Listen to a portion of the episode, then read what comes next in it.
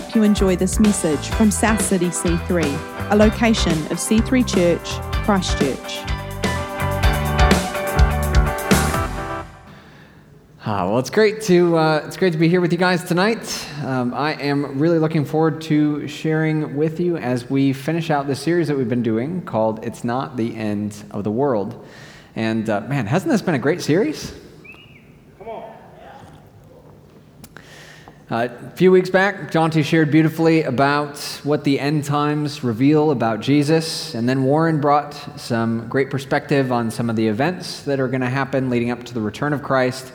And he also uh, gave some perspective on how to avoid uh, believing certain things that get you made fun of on late night talk shows, uh, which is something that I spend a lot of time trying to avoid myself. Uh, and then uh, last week, John explored the question what happens after you die? And he did a great job showing us what that looks like both for the non believer as well as for the believer. And I especially loved that imagery of, of the boat being pulled into shore and just how Jesus pulls our lives into the shores of heaven as well. Which brings us to the topic of tonight's message. As we finish out the series, the last thing that I want to explore with you is the very end of God's story. And as we do, it is my hope that you will see that the end of the story really isn't the end of the world after all, but rather the beginning of its greatest chapter yet. Before we do that, let's just take a moment to pray. So, Lord, we bring ourselves before you tonight. Lord, in all of our uh, tiredness and all of our uh, strength, in all of the things that we've carried with us into this space. And Lord, we just want to say that this is a set apart and a holy sanctuary for you. And Lord, we, uh, we invite you, Holy Spirit, to come and to speak to us uh, as we open your word, as we look at the, this most sacred part of your story. Lord, I pray that you would uh, give us fresh eyes to see things that we couldn't see before and ears to hear. Uh, Lord, would you cause your word to go deep within our hearts? And all of God's people said, Amen. Amen. Anyone in here ever heard of spring break? It's kind of a big deal back in, uh, back in America. And it's a time where students around the country get a week off from their classes, and oftentimes those students, since it's springtime, uh, make their way into the warmer latitudes of some of the southern states.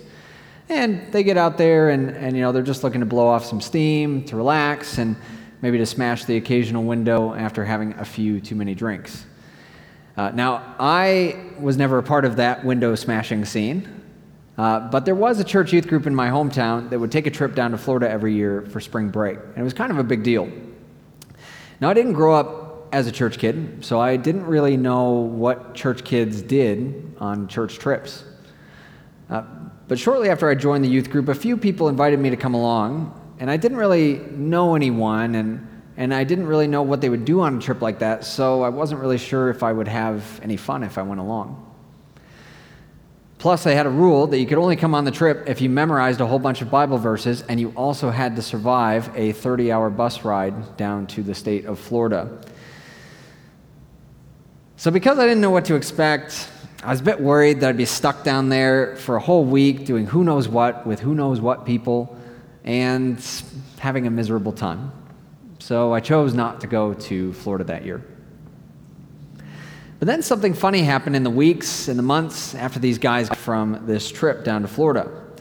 You see, they started uploading some of their pictures to Facebook of sunny skies, white sand beaches, with palm trees swaying gently in the breeze.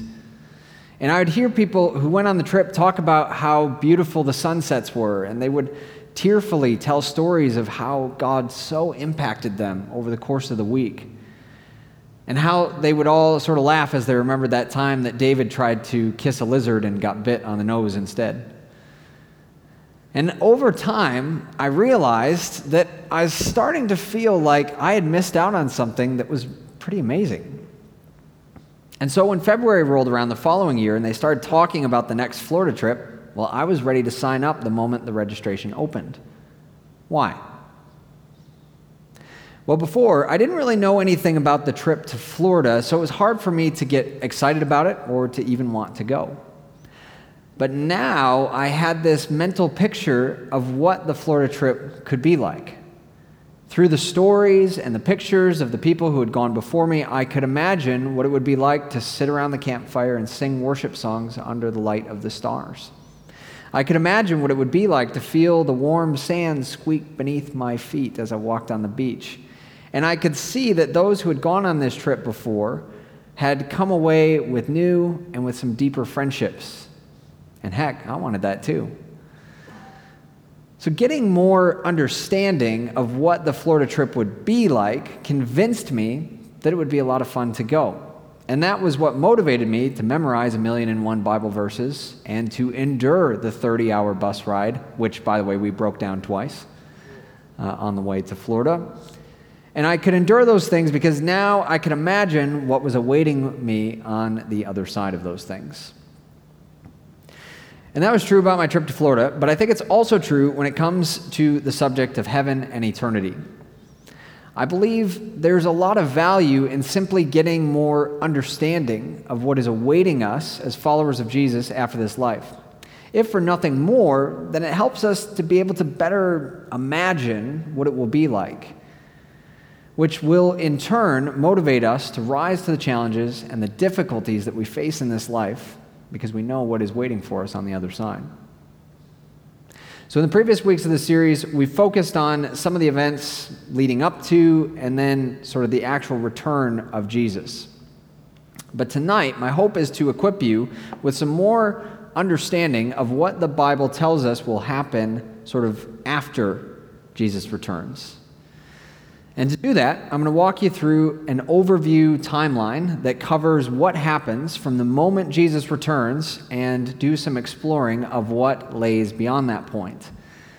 Now, this timeline is built upon a number of scriptures from across the Old and the New Testaments, and I'll be pulling on some of these various scriptures to paint a picture of these events that these scriptures seem to be collectively describing.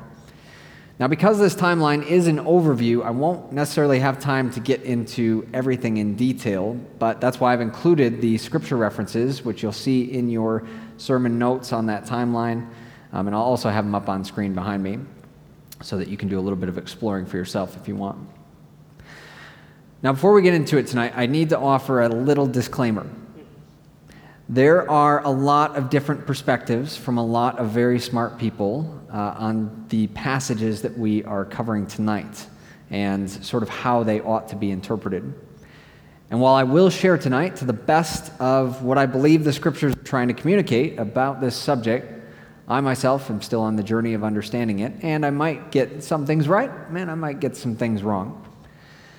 But I hope that either way, that just talking about it tonight will spark a fresh longing in you for the hope that awaits you in eternity.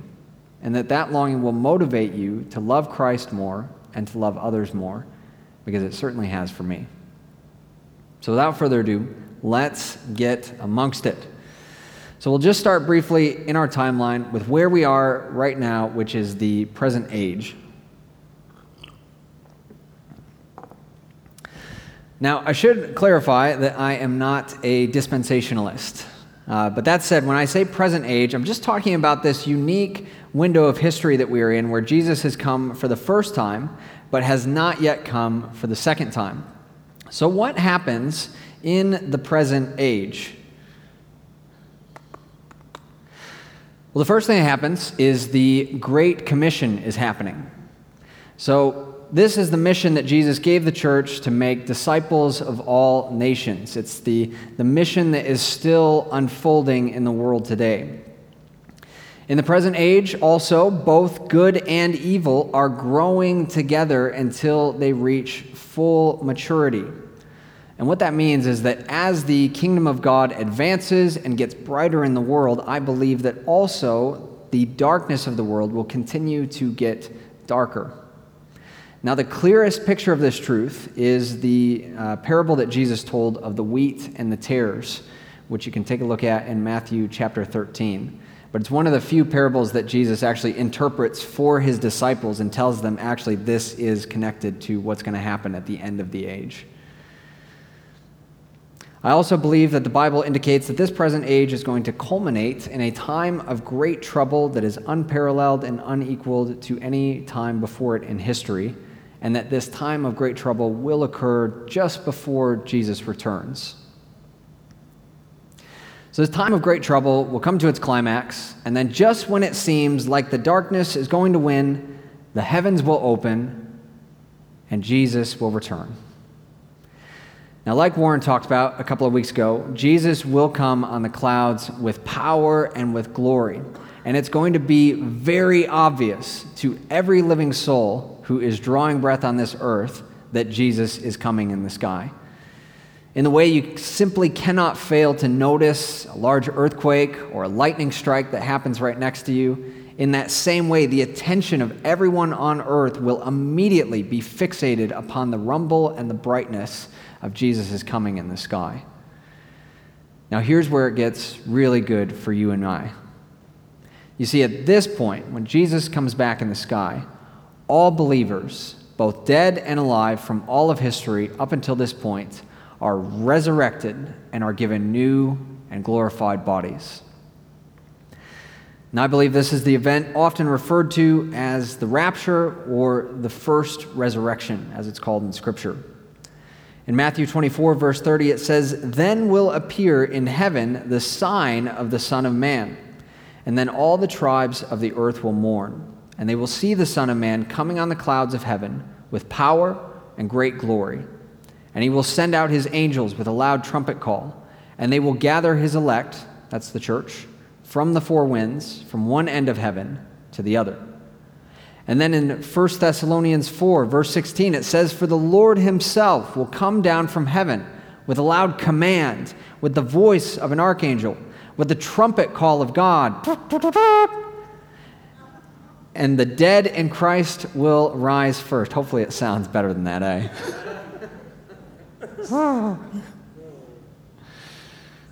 After that, we who are still alive and are left will be caught up together with them in the clouds to meet the Lord in the air. And then I love this bit. So we will be with the Lord forever.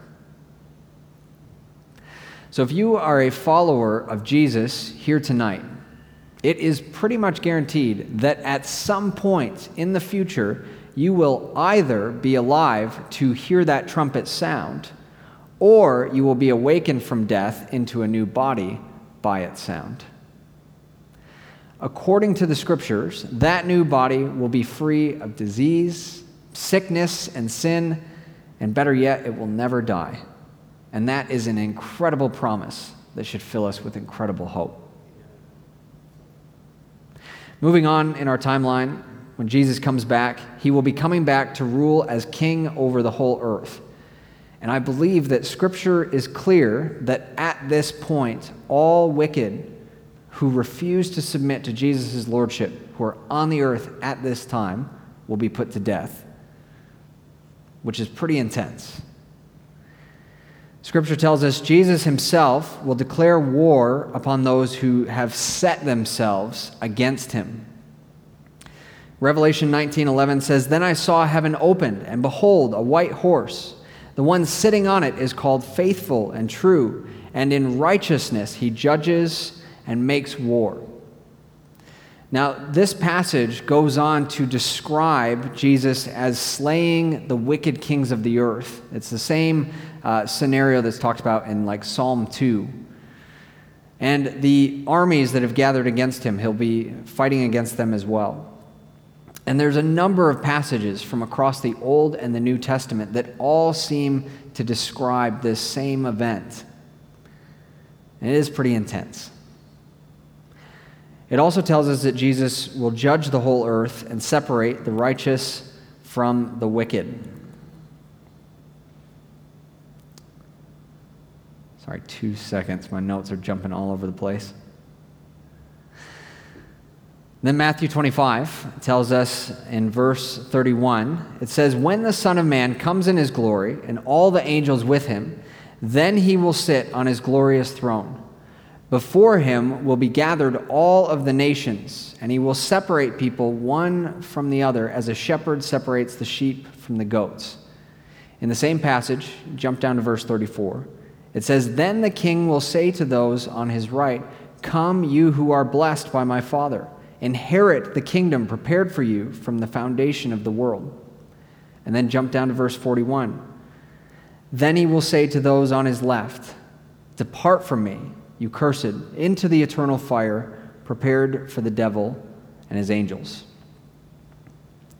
So, this is a pretty intense moment of history, but it reminded me of something I read concerning the U.S. Uh, Civil War that happened in the 1860s. And when the U.S. Civil War ended, it was clear that the southern states had lost. And at that time, President Abraham Lincoln offered something pretty generous. He proclaimed that those who had fought on the side of the Confederacy would be granted amnesty for their rebellion on the condition that they were willing to repledge their allegiance to the government of the United States. And so it was a time where, after years of fighting, the government of the Confederate States was transitioning to this new government. And because of this, everyone coming under the new government had a choice to make. If they agreed to follow the new leadership, they would be forgiven of everything, and they would be invited as full citizens with full rights to be a part of that new uh, government. But if they chose to continue to rebel, then at some point they would face the full repercussions of that rebellion, and they would become enemies of the state. And so, in a similar way, I believe this last chance for amnesty is essentially what will happen when Jesus returns. He'll be bringing this new government to the earth, and everyone who lives on the earth is going to have to decide where their loyalties lie. And this isn't always the most comfortable truth to talk about concerning Jesus. But I believe that the degree to which this truth offends us is the degree to which we doubt that God is well and truly good. Now, at this point in our timeline, the book of Revelation tells us that Satan is going to be imprisoned in a bottomless pit for a thousand years. See you later, devil. And so that wraps up the events that are all going to occur in sort of a quick succession right around the time that Jesus returns. So his return marks the end of our present age, but not the end of our world. Instead, his return marks the beginning of its greatest chapter yet. So, what happens next when Jesus is crowned king over all the earth? Well, Revelation 20 tells us that Jesus will reign as king from Jerusalem for a thousand years. And we who are the believers who have been resurrected at that trumpet blast are going to reign and co govern the earth with him in this time. When Jesus becomes king, it will mark the start of what many refer to as the millennial kingdom. And I know what you're thinking that this, this is. It's called the millennial kingdom because it lasts for a thousand years. Now, again, some very smart people interpret this as being a symbolic uh, period of time, that it's not necessarily a thousand years. But in my opinion, and in the opinion of some others, uh, this is a literal 1,000 year period of time that will happen on the earth in the future. So, what will life look like during this thousand years when the government is run not by a tyrant and not by a president, but by none other than God Himself in the flesh. Well, let's take a look at Isaiah chapter 65, starting in verse 17. Now, this is a prophecy that many scholars believe is describing this period of time, this millennial kingdom, because it uses the language of the new heavens and the new earth but it has a few interesting parts that make it seem like the world isn't quite fully restored yet, like it will be after the millennial kingdom. So let's take a look. Take a look at verse 17. It says, For behold, I create new heavens and a new earth, and the former things shall not be remembered or come into mind. But be glad and rejoice forever in that which I create. For behold, I create Jerusalem to be a joy, and her people to be a gladness. I will rejoice in Jerusalem and be glad in my people. No more shall be heard in it the sound of weeping and the cry of distress. No more shall there be in it an infant who lives but a few days, or an old man who does not fill out his days. For the young man shall die a hundred years old and the sinner, a hundred years old, shall be accursed. They shall build houses and inhabit them. They shall plant vineyards and eat their fruit. They shall not build and another inhabit. They shall not plant and another eat. For like the days of a tree shall the days of my people be, and my chosen shall long enjoy the work of their hands. They shall not labor in vain or bear children for calamity for they shall be the offspring of the blessed of the Lord, and their descendants with them. Before they even call, I will answer them. While they are yet speaking, I will hear. The wolf and the lamb shall graze together, the lion shall eat straw like the ox, and the dust shall be the serpent's food. They shall not hurt or destroy in all my holy mountain, says the Lord. So, an interesting picture. It's similar in some ways to what life looks like now, but there's some interesting parts that are different. So, in Jesus' millennial kingdom, in many ways, life is going to carry on as it has before. People are going to build and they're going to live in houses, they're going to plant vineyards, and they'll be able to taste the sweetness of the wine from those vineyards. And yet, in some ways, this passage seems to describe a world that has also dramatically changed from how it currently is.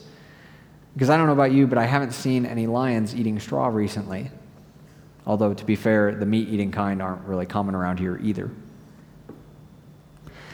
But interestingly, this passage seems to indicate that although lifespans will be much longer than they are now, it's actually kind of interesting that there would be deaths and births at all because presumably, this is not the resurrected believers who will be starting families and dying, because Jesus told the Pharisees that in the resurrection, people would not be given in marriage, and you also wouldn't expect people who have already been resurrected to die a second time.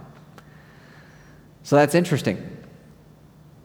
It begs the question who are these people who consider dying at 100 years old to be like the dying of somebody who's a child.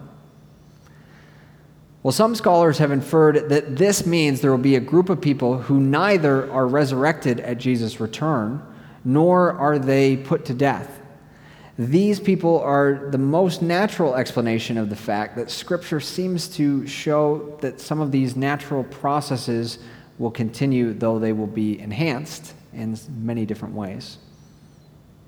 So that's going to include births, deaths, marriages, and it even seems to suggest people choosing to sin. So perhaps this group of people are the ones who choose to follow Jesus after he returns. And perhaps they're granted amnesty and allowed to continue living on the earth. But that's just a, a possible theory.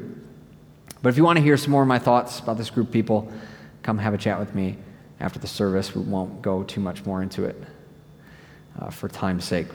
But the thing that you should take away from all of this is that during this time of the millennial kingdom, the earth will be restored over time to begin to resemble those conditions that were found in the Garden of Eden. And so this is going to include the abundance of resources, restored animals, and extended lifetimes of those who are living on the earth. Next, let's take a quick look at what comes after the millennial kingdom ends.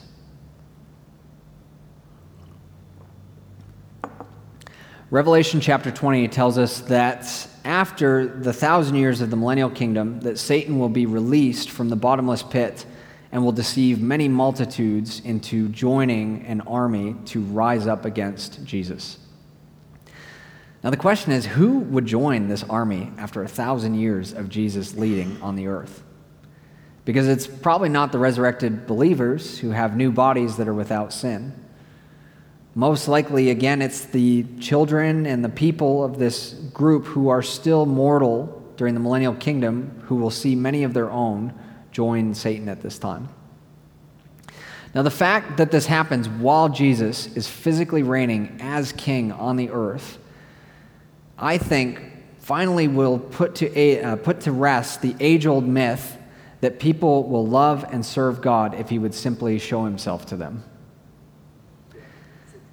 Because the truth is, this shows us that even in the most ideal conditions in human history, many will still choose to rebel and go their own way.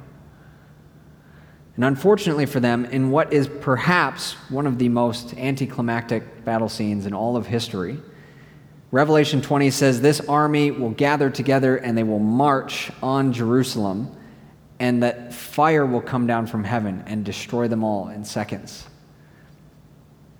After that, Satan, that great tempter of old, will be cast once and for all into the lake of fire. And to that I say, good riddance, and don't let the door hit you on your way out. After this, all who have then ever died are resurrected to life for what we call the Great White Throne Judgment. Now, this is except for the resurrected believers like you and I, who were actually raised a thousand years prior to this at this point. And this judgment is the final judgment of all time, and it includes the wicked from all of history and the righteous who have lived and died during the millennial kingdom. Those not listed, Revelation says, in the book of life are thrown into a burning lake of fire with no hope of ever coming out. Very intense passage. Finally, after all peoples have received their judgment, it comes time for the last and the greatest of humans, uh, humanity's enemies to be defeated. Revelation 20 tells us that at this point, death itself is picked up and thrown into the lake of fire. And that is the last step in God's plan for defeating death, which Paul talks about in 1 Corinthians 15. He says in verse 20, But in fact, Christ has been raised from the dead, the firstfruits of those who have fallen asleep. For as by a man came death, by a man has come also the resurrection of the dead. For as in Adam all die, so also in Christ shall all be made alive, but each in his own order. Christ, the firstfruits. Then at his coming, those who belong to Christ. Then comes the end when he delivers the kingdom to God the Father after destroying every rule and every authority and power.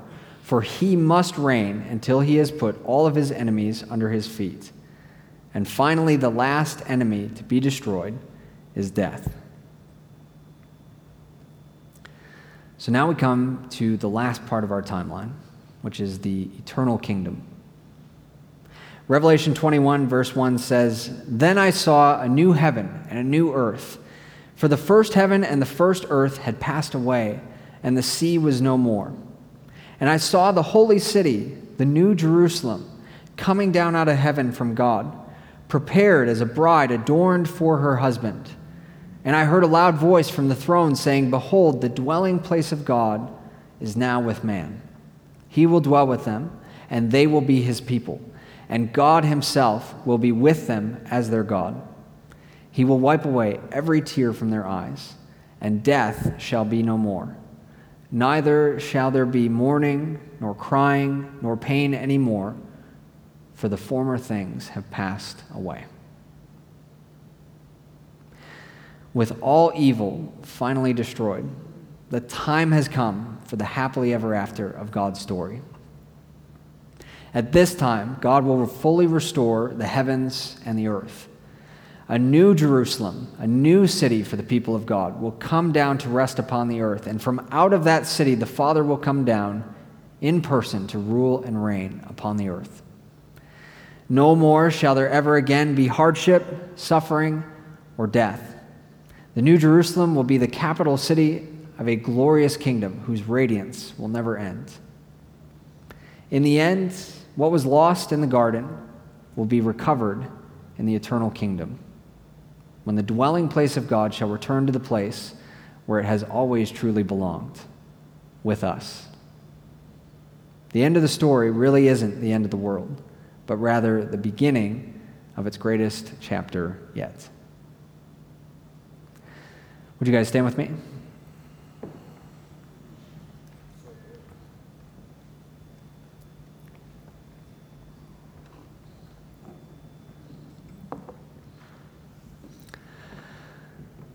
Why did we decide to do a series on the end times?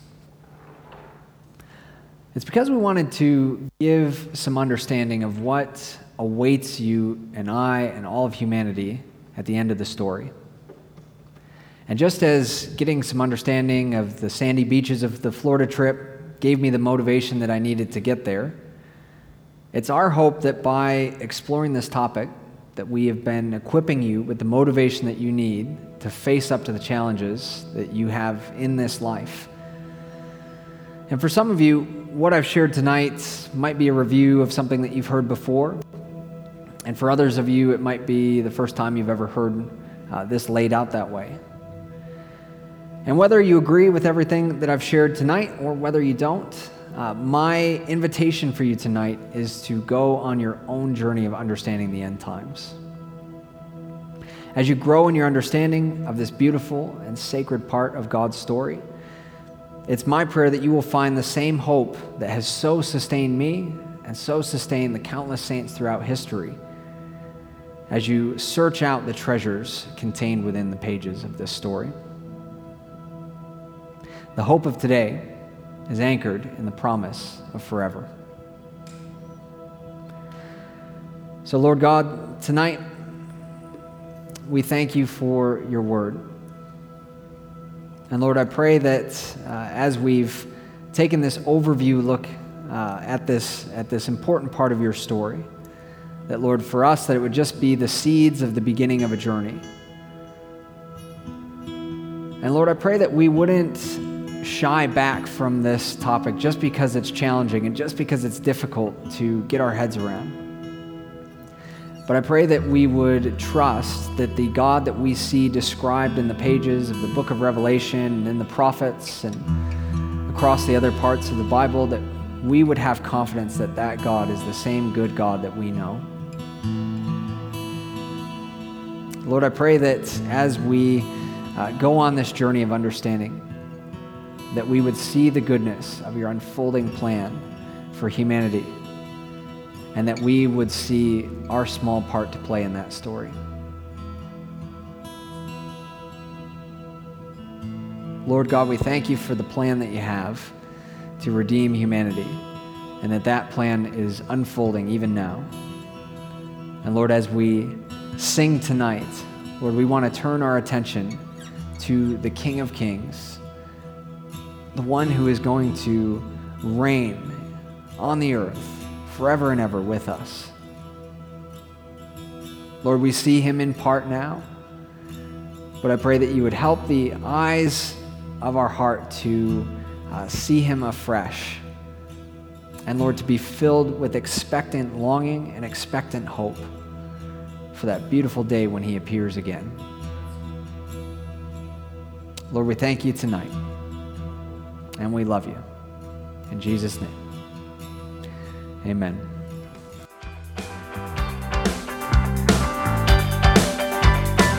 Thanks for listening to this week's message. To learn more about our church, visit c3chch.org.